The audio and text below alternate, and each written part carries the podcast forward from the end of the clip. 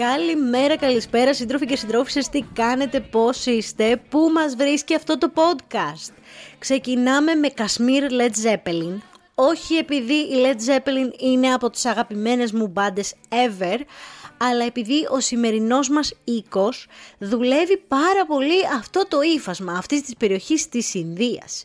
Και γιατί έβαλα αυτό το τίτλο; Δεν είναι clickbait. Αυτόν τον οίκο τον ξέραν πέντε νοματέοι μέχρι πριν πέντε χρόνια και για να μην ξέρουν και εμένα πέντε ζωντανές ψυχές μονάχα, μία εγγραφή σε αυτό το κανάλι και ένα share θεωρητικά είναι απαραίτητο για τους Les Strangers συντρόφους. Και σήμερα θα μιλήσουμε για το Λόρο Πιάνα. Θα μ' ακούσετε να τον λέω, Λόρα Πιάνο. Λόρι Πιάνο. Ό,τι μπορείτε να φανταστείτε, έχω κάνει 250.000 σαρδάμ. Αυτός ο οίκος είναι αρχαίος και είναι ultra luxury. Γιατί τον λέμε ultra θα καταλάβετε σε λίγο. Τα τελευταία χρόνια έχει γίνει λοιπόν πιο, πιο γνωστός. Έχει δύο ολόκληρους αιώνες δράση. Και επειδή ήταν οικογενειακή επιχείρηση, οικογενειακή υπόθεση, έχει έξι γενιές από τεχνίτες πίσω του craftsmans, artisans, πώς τους λένε αυτούς. Μαλλιοτεχνίτες θα τους λέω εγώ. Τεχνίτες που ξέρουν τα πάντα για την πλέξη και την ύφανση και την κατασκευή του μαλλιού. Όταν λέμε παιδιά ότι είναι το ζάρο των πλουσίων, είναι επειδή δεν υπάρχει κανένα λόγο. Χωρίς κανένα λόγο, λογοπαίγνιο με το χωρίς κανένα λόγο το οποίο αξίζει για μπειρατάκες, ε, χωρίς κανένα λόγο, λοιπόν, και χωρίς ιδιαίτερα σχεδιασμό είναι ένα από τα brand που βλέπεις που φοράει ο Elon Musk και ο Zuckerberg και λες τα έχουν πάρει από τα H&M 7,99 όχι. 7.000 ευρώ μπορεί. Νομίζεις ότι είναι no name απλά πραγματάκια και όμως κοστίζουν 1,5 νεφρό. Πώς γίνεται αυτό; Δεν τα προδίδει καν ο σχεδιασμός. Δεν είναι όπως βλέπεις τα πορτοκάλια, τις ελιές, τα λεμόνια της Dolce Gabbana και λες «Α, αυτό είναι Dolce», που βλέπεις τη μέδουσα και λες «Αυτό είναι Versace». Όχι, αυτά δεν έχουν πάνω τίποτα παιδιά, τίποτα απολύτως. Απλά έχουν το επί 100 στην τιμούλα. Δηλαδή το, το ίδιο πράγμα σχετικά σε σχεδιασμό ας πούμε, μπορείς να το βρεις στα Marks Spencer το 1 εκατοστό της τιμής. Και θα μου πεις, είσαι υπερβολική. και θα σου πω, όχι δεν είμαι. Καθότι και διότι έχει 7.000 ευρώ ένα πουλόβερ, ενώ μπορείς στα Marks Spencer να πάρεις ένα απλό πουλοβεράκι με 70 δολάρια. Ναι, υπάρχει πουλόβερ 7.000 δολάρια. Πώς μπορείτε να το ε, κάνετε justify αυτό στο μυαλό σας, ότι ένας άνθρωπος μπορεί να δώσει για ένα πουλόβερ όσο δίνεται όλο το χρόνο για νίκη, δεν ξέρω. Από πού και ως πού, με τον πότε και με τον πόσο είναι η ερώτηση. Εγώ θα σας πω την ιστορία από την αρχή και εσείς θα νιώσετε αν μπορείτε να κάνετε justify αυτή την τιμή ή όχι. Σε αυτό το τρελό εξωπραγματικό τρελό και ηλίθιο κόσμο ταυτόχρονα που ζούμε, όλα μπορούν να συμβούν και θα έπρεπε και οι πλούσιοι να έχουν τα δικά τους ζάρα. Πώς να το κάνουμε τώρα; Η ιστορία μας πηγαίνει πίσω στο 1800 στην περιοχή του Πιεντμόν της Βόρειας Ιταλίας, όπου μία οικογένεια, η οικογένεια Λόρο Πιάνα, αυτό είναι το επώνυμό τους, δεν είναι το μικρό Λόρο το επώνυμο Πιάνα, Λόρο Πιάνα είναι η οικογένεια, έκανε εμπορία και εξαγωγή μαλλιού. Προσοχή, όχι ρούχων, μαλλί. Γι' αυτό και αποκαλούνται ο πιο παλιός παραγωγός μαλλιού σήμερα. Η Λόρο Πιάνα που υπάρχει σήμερα ιδρύθηκε το 1924 από τον Πιέτρο Λόρο Πιάνα στο τριβερό της Βόρειας Ιταλίας. Ο Πιέτρο είχε ως σκοπό να εξελίξουν γενικά την υφασματοποιία, να φύγουν από την παραγωγή μαλλιού, να κάνουν τα δικά τους υφαντά, να κάνουν τα δικά τους υφάσματα και ήθελε να ασχοληθούν και με άλλα υφάσματα όπως είναι το βαμβάκι, το λινό και διαφορετικά ζά από τα πρόβατα που είχαν μέχρι εκείνη τη στιγμή, με μία αιμονή, τρελή αιμονή, στην ποιότητα και είναι, ήταν τελειομανής και όχι μόνο αυτός. Θα δείτε ότι αυτό το brand στηρίχτηκε στην ποιότητα και στην τελειοποίηση της τέχνης της υφασματοποίησης. Για 20 χρόνια ο οίκος μεγάλωνε σταδιακά, οργανικά, σιγούλια-σιγούλια. Γιατί παιδιά, το να τελειοποιήσεις τέχνη δεν είναι trend. Δεν είναι είμαι ο Βετμόν και θα κολλήσω ένα στάμπιλο μαρκαδόρο κάτω από ένα παπούτσι και θα γίνω φίρμα σε μία νύχτα. Θέλει δουλειά, θέλει χιλιάδες ώρες ύφανσης, θέλει πολλά λάθη, Θέλει μικρά σωστά επαγγελματικά ανοιγματάκια, βηματάκια για να μπορέσεις να φτάσεις σε ένα καλό επίπεδο να έχεις τελειοποιήσει την τέχνη σου. Το δεύτερο chapter της Λόρα Πιάνο ξεκινάει το 1941, όπου μόλις τελειώνει ο δεύτερος παγκόσμιος πόλεμος, ο Φράνκο Πιάνο, ανιψιός του ιδρυτή, αναλαμβάνει τα ενία της εταιρείας και έχει και αυτός ένα ξεκάθαρο στόχο. Διαφορετικό λίγο, αλλά ξεκάθαρο. Αυτός ήθελε να επικεντρωθούν στο να γίνουν η πιο ποιοτική παραγωγή υφασμάτων. Δεν ήθελαν να υπάρχει σύγκριση. Θα έψαχνε όλο τον κόσμο, θα έφερνε όλο τον κόσμο γύρισα, μα μόνο ετού το ξέρω, για να βρει τις πιο ακριβές πρώτες ύλες και να τις φέρει στην Ιταλία μόνο αυτός, έτσι ώστε με την τεχνογνωσία της οικογένειας να μετατρέπει τα πιο πολυτελή νήματα σε υφάσματα που δεν μπορούσες να βρεις πουθενά αλλού σε όλη την Ιταλία και την Ευρώπη. Επικεντρώθηκαν κυρίως στο Κασμίρ και στο Premium Μαλί, όπου κατάφεραν να θεωρούνται ό,τι πιο πολυτελές μπορείς να αγοράσεις. Και μέχρι σήμερα νομίζω μπορώ να το πω με σιγουριά ότι αν αγοράσεις ένα πουλόβερ λόρο πιάνο δεν πάει παρακάτω. Δεν μπορείς να αγοράσεις τίποτα πιο ε, eccentric, πιο exclusive, πιο πολυτελές. Είναι το πολυτελές των πολυτελών οίκων. Το τρίτο chapter έρχεται το 1970 με τους γιους του Φράνκο, Πιέρ Λουίτζι και Σέργιο Λοροπιάνα, να αναλαμβάνουν αυτή την εταιρεία. Και εκεί αρχίζει λίγο μια παράνοια. Θυμάστε που σας είπα για αυτή την τελειομανία, για αυτό το, το σκοπό ζωής. Ο Πιέρ λοιπόν έβαλε σκοπό της ζωής του να βρει το πιο μαλακό μαλλί του κόσμου. Το 1980 άνοιξαν το luxury κομμάτι επίσημα. Οπότε σχεδίαζαν από τη μία μεριά, κατασκεύαζαν μάλλον, ε, ίνες και υφάσματα και από την άλλη μεριά ανοίγουν το luxury κομμάτι, στο οποίο είχαν και αντρικά και γυναικεία, που συνδύαζαν απλότητα, κομψότητα, αλλά ήταν ρε παιδί μου και λίγο χρηστικά. Ήθελαν να είναι πολύ μαλακά, να αντέχουν πάρα πολύ και για όσους έχετε κασμίρια ξέρετε ότι είναι πολύ τζαναμπέτικα είναι αυτό το πράγμα που έχεις στην τουλάπα σου και κάθε φορά συχτηρίζεις. Γιατί ναι μεν είναι μαλακό σαν κολαράκι μωρού, αλλά δεν μπορείς να το πλύνεις. Δεν μπαίνεις στο πλυντήριο, δεν μπλένεται στο χέρι, θέλει μόνο στεγνοκαθάρισμα. Όσοι έχετε εμ, κασκόλ, πουλόβερ και τέτοια κασμίρ, ξέρετε ότι είναι τζαναμπέτικο ρούχο, δύσκολο.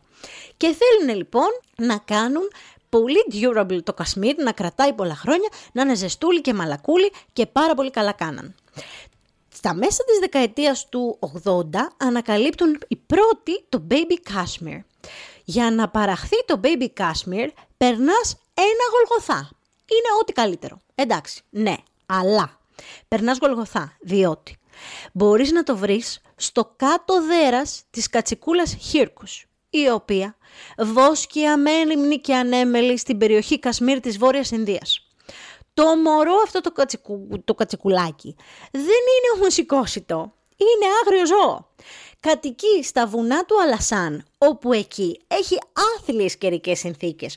Τυφώνες, βροχές, κατολιστήσεις, χιόνια, όλο το χρόνο. Δεν μπορείς να πας και να είσαι ασφαλής. Αυτό λοιπόν πρέπει να το πιάσεις, να το κουρέψεις χωρίς να το τραυματίσεις. Και έχει και άλλο παιδιά. Αυτή η κατσικούλα μπορεί να κουρευτεί μόνο μία φορά στη ζωή της. Και αυτό πρέπει να γίνει τον Ιούνιο και να προλάβεις όταν έχει αρχίσει να μαδάει για καλοκαίρι. Ζήσε μάη μου τώρα να φας τριφύλι.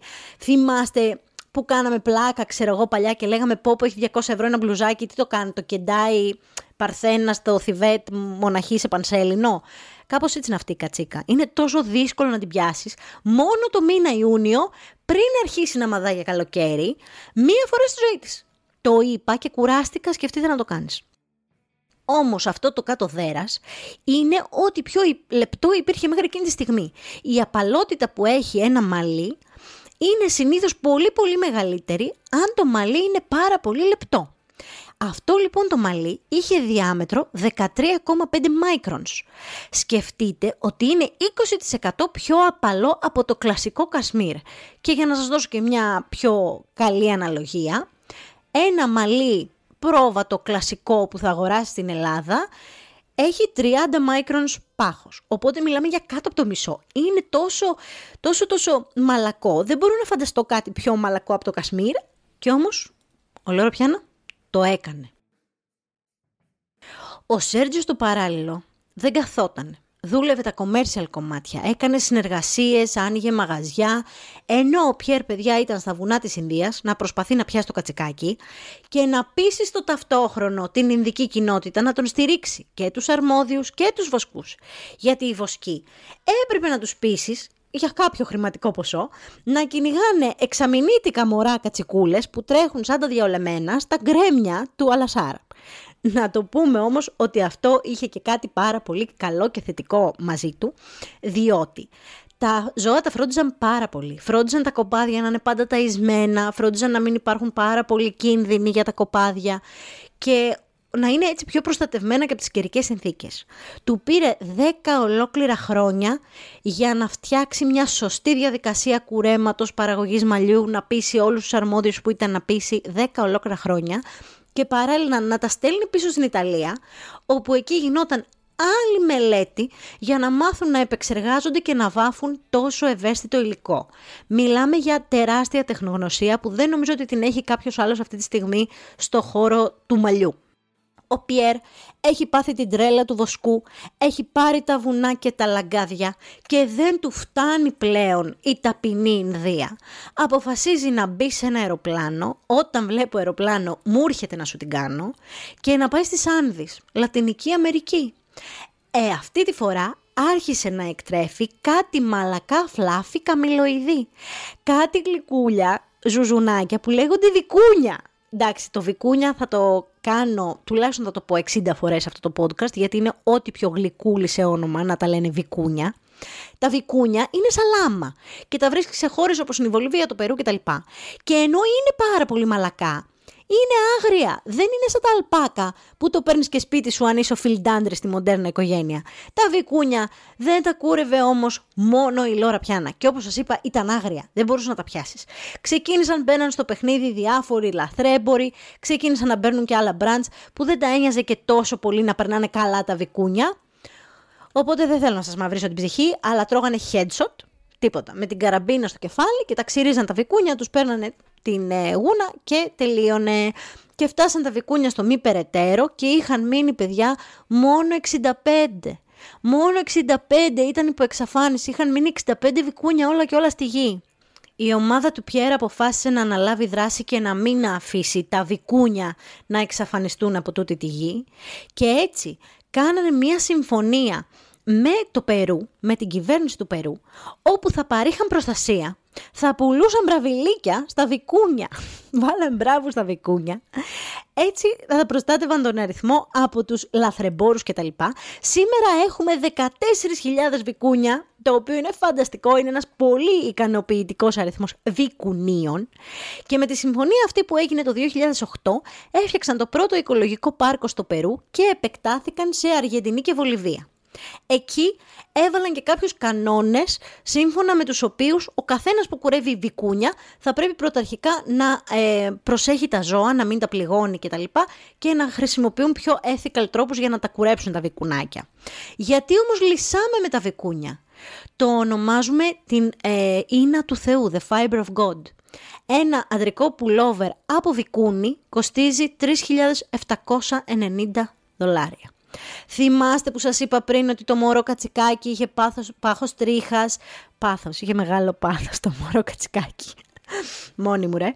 Είχε πάχος τρίχας 13,5 μάικρονς. Για μισό μάικρον το βικούνι είναι πιο απαλό. Είχε 13 μάικρονς, ακόμα πιο λεπτό, παραπάνω από το μισό της βρετανικής κατσίκας. Αυτό το κάνει η αμπαλό ποπουδάκι μωρού. Ένα κιλό μαλλί βικούνια Βολιβίας πωλείται 470 δολάρια.